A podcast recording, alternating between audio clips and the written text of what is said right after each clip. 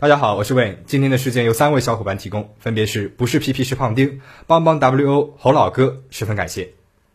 那今天我们要讲的故事呢，发生在日本，这又是一起因为家庭教育不当而引起的悲剧。那现在，让我们开始今天的故事。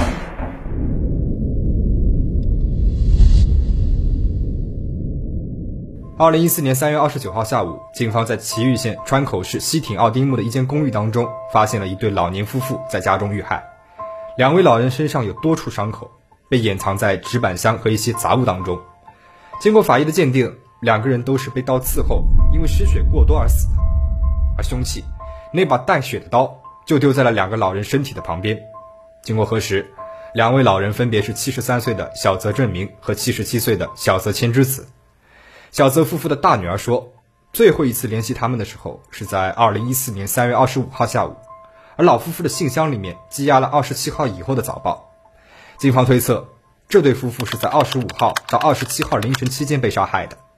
那么会是谁会对这么一对年过七旬的老夫妻下这么重的手呢？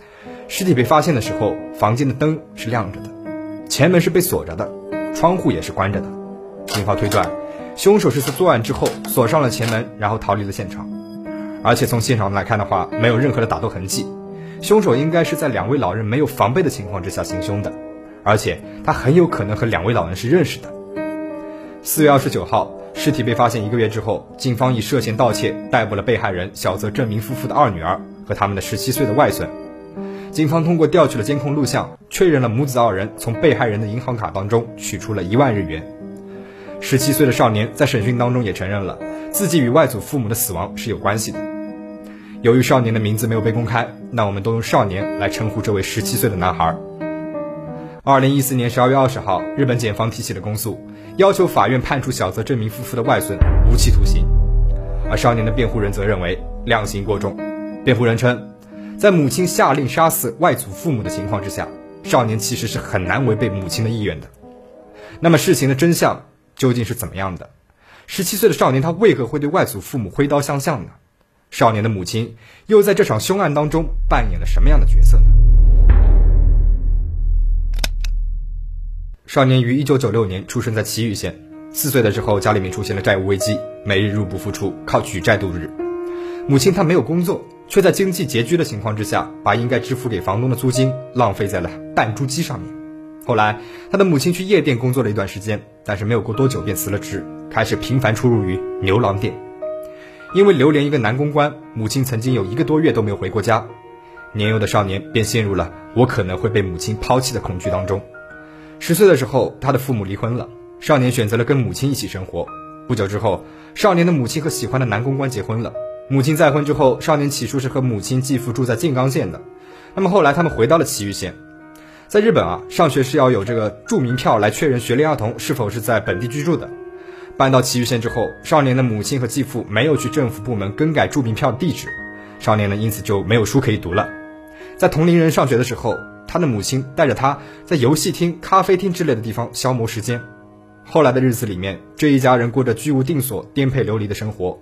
母亲和继父都没有固定的工作，那么有钱的时候，一家人住在情人旅馆里面；没有钱的时候，他们则在情人旅馆的空地里面搭个帐篷，或者是住在公园里面。在这样的恶劣环境里面，少年的母亲和继父又生下了一个女儿，但是他们没有为这个女儿提交出生登记，这个女孩也成为了一个不被看见的孩子，也就是我们所谓的黑户。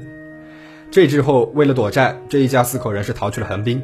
一开始，他们是住在一家旅馆里面的，但是很快就没有钱了，少年只能在横滨体育馆和儿童公园附近流浪。据少年后来回忆。那段时间，他很多次都想到，或许死亡是更加轻松的选择。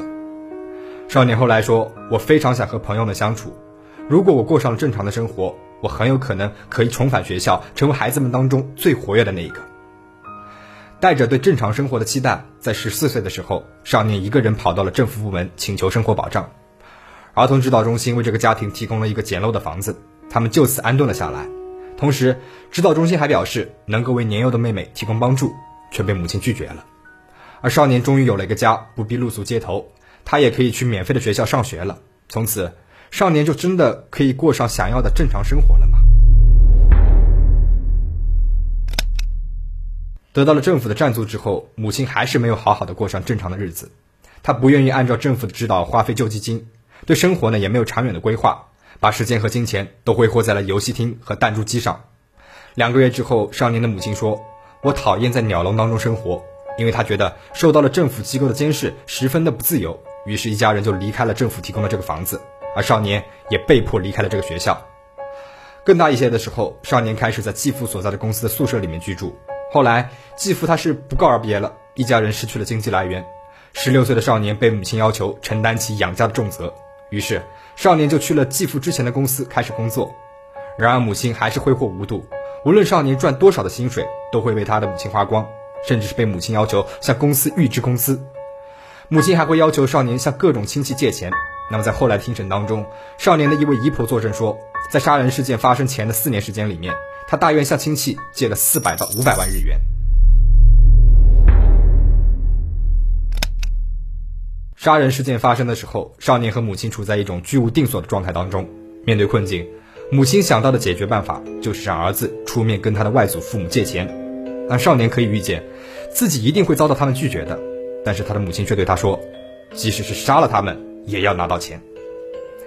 于是少年独自去了外祖父母的房子，母亲和妹妹在附近的儿童公园等他。少年对外祖父母说要租房子找工作，想借点钱。啊，这已经不是他第一次向外祖父母借钱了。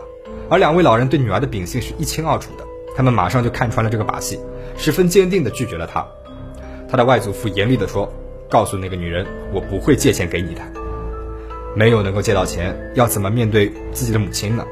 正当少年不知道怎么办的时候，突然想起了母亲的那句：“即使是杀了他们，也要拿到钱。”于是，他把外祖母叫到了厨房，用一根电线勒住了他的脖子，在厨房拿起了一把刀就杀死了他。接着，他又从背后接近了祖父，用刀将其杀死。杀了人之后，少年十分的慌乱，他丢下了刀，立马回到了母亲和妹妹所在的儿童公园里面。母亲质问他为什么没有拿到钱，于是少年又回到了现场。用一堆杂物掩盖住了尸体，从外祖父母家中翻出了八万日元现金、银行卡、照相机等值钱的东西，然后离开现场，再次与母亲、妹妹会合，并且在附近的一家购物中心的 ATM 机上面提取了现金。之后，三个人入住了酒店。他的母亲在三天之内就挥霍光了这些钱。一个月之后，母子二人被警方逮捕了。审判首先从母亲开始。二零一四年六月二十四号，法院一审开庭，母亲否认了少年说的关于自己教唆杀人的陈述，但是他承认了说过类似即使是杀了他也要拿到钱的话。二零一四年九月十九号，少年的母亲被判处四年零六个月的徒刑。那么由于未提起上诉，该判决要在上诉期满之后才生效。然后对少年的审判开始了。二零一四年十二月十五号，祁玉地方法院进行了一审开庭审理。控辩双方在杀人的事实上是并无争议的，少年呢也承认了自己犯了罪。庭审主要围绕两个方面展开：第一，少年的杀人行为是否是受母亲教唆；第二，尚未成年的嫌疑人是否应该比照成年人进行量刑。二零一四年十二月二十五号，一审宣判，少年获刑十五年。关于教唆杀人的问题，法院认为，母亲的话仅仅是向少年施压，确保他能够借到钱，他并没有给出具体的杀人指示。辩方对判决是提起了上诉。二零一五年六月十七号，二审开庭审理。少年的辩护人在庭审当中称，男孩在心理上面受到了母亲的控制。在他小的时候，母亲反复告诉男孩，是因为他才不能工作，所以需要借钱。少年因此从小就陷入了自责当中。此外，母亲还剥夺了他与家人以外的人交往的机会，来加强对少年的控制。少年对母亲是极度依恋的。少年说，他五年级的时候总是走在母亲后面。就因为担心母亲一旦离开自己的视线，自己就会被抛弃。无论母亲想要什么，少年都会拼命的尝试，即使是杀人抢劫。二零一五年九月四号，东京高等法院作出了二审判决，判决采纳了少年关于母亲下令杀人的陈述，但是并没有调整量刑，维持了一审十五年有期徒刑的判决。让我们再来看一下这个案件。一个十七岁的少年，因为索要钱财被拒绝，杀死了年过七旬的外祖父母，其心可诛。而这又是个从小过着半流浪生活的少年，母亲挥霍无度，要求少年即使杀了他们也要拿到钱，其情可悯。回头看看少年走过的这段坎坷的路，每一步似乎都是被自己的母亲牵着走的。年幼的时候，家里面经济拮据，母亲却只顾着玩，导致父母之间出现了裂痕。他被迫离开了亲生父母。母亲再婚之后屡次搬家，却没有向相关部门登记，他被迫辍学。母亲不喜欢被束缚，他被迫放弃了好不容易争取来的求学的机会。母亲不去工作，又挥霍无度，他又被迫向亲戚举债，一步又一步的，母亲牵着他的手，最终是走向了深渊。